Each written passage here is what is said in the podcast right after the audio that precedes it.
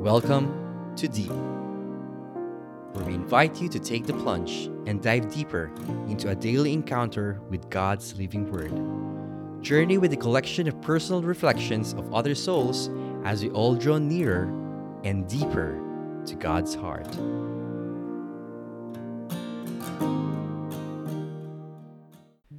Kumusta? Welcome to Deep's Terrific Tuesday.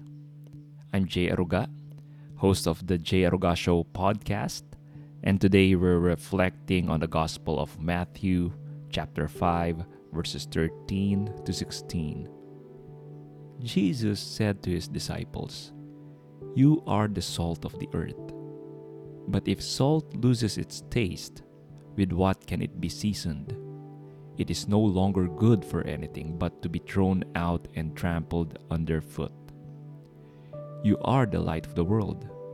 A city set on a mountain cannot be hidden, nor do they light a lamp and then put it under a bushel basket. It is set on a lampstand, where it gives light to all in the house. The Gospel of the Lord. Praise to you, Lord Jesus Christ. The Gospel today is part of the Sermon on the Mount, Christ's most popular discourse. And what I remember from the first part of today's Gospel is the Rolling Stones song called Salt of the Earth, and it goes like this Let's drink to the hardworking people. Let's drink to the salt of the earth. So, what does this have to do with the gospel reading? Nothing. I just want to sing. Okay, so let's get back to the gospel. I heard from a homily once from a priest. I don't remember who gave this homily. If someone listening knows, please tell me. I need to thank this priest. I forgot who gave the homily, but the message stuck to me. And in the end, that's what's important, right? Okay, so here's the homily. Father asked what salt is good for anyway, and here are some of the answers he gave. First, salt gives life. Dietary salt is essential to our bloodstream. Salt keeps us alive. As Christians, we help each other live a beautiful and meaningful life. I saw a news a few days back. It says that almost half of the LGBTQ plus youth in the US thought of committing suicide, and it's a sad story. As Christians, we are the salt that would provide meaning to their lives. And please, guys, tell them of Christ's love. Number two, salt gives flavor to food. And I agree, because we Pinoys, we love salty food. That is why we're so into condiments like patis and toyo. As Christians, we give flavor to the lives of the poor and needy. When they're hungry, we should feed them. When they're naked, we should clothe them. We should visit them when they're sick or in prison. This is what Christ taught us. Christianity spread in the Roman Empire because of the appeal of charity. It's unnatural for creatures to be charitable, especially to the lowest of society's hierarchical structure. It's against natural selection. In Roman times, it is common to leave the sick to die, but Christians take care of them, even the wounded soldiers who would otherwise persecute them. This is why Rome started tolerating the existence of Christianity at some point. Christianity spread through love, contrary to other religions who spread through war. The church is the largest charitable institution in the world. We give flavor to the world. We're part of the church, and please let's do our thing. Lastly, salt is used to preserve fish and other food that perishes quickly. As Christians, we are the ones who preserve the good values and teachings passed on to us by Christ. These days, the world is not what it used to be. Christian values are replaced by woke ideologies. How did we get here?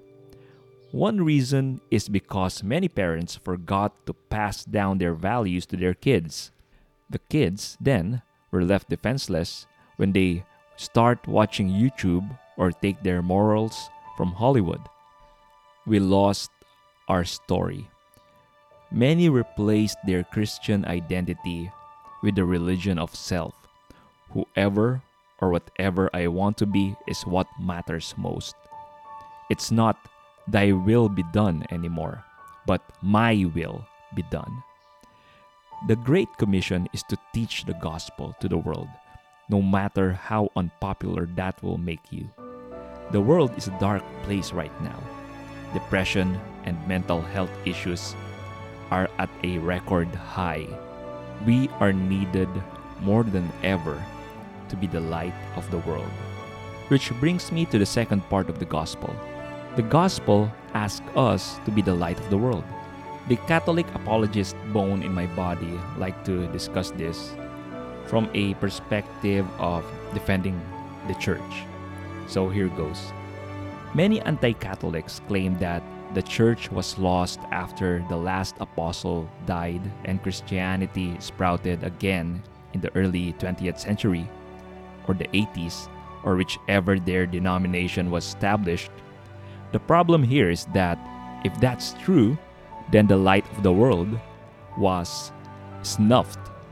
This is contrary to what Christ is saying that the city on a mountain, the church, cannot be hidden.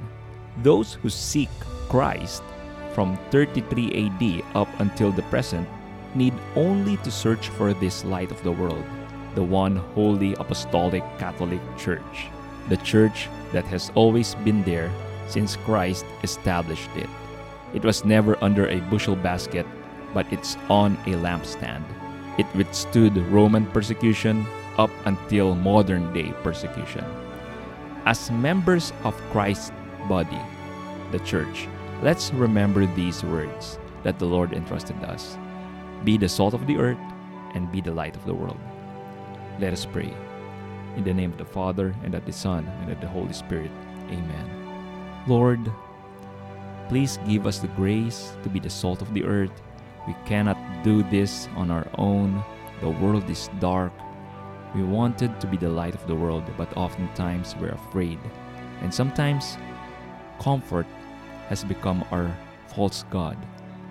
Please disturb our complacency that we may go out there and spread your love to those who need it the most.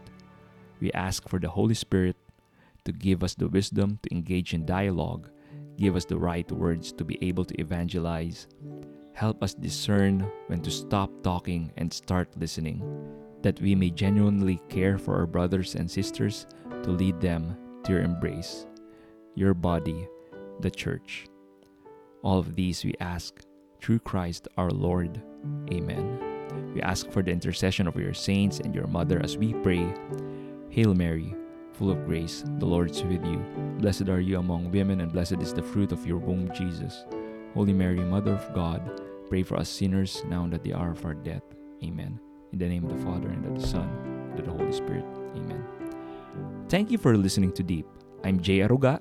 Listen to my podcast, The Jay Aruga Show. We talk about conservative, Christian, and Catholic values.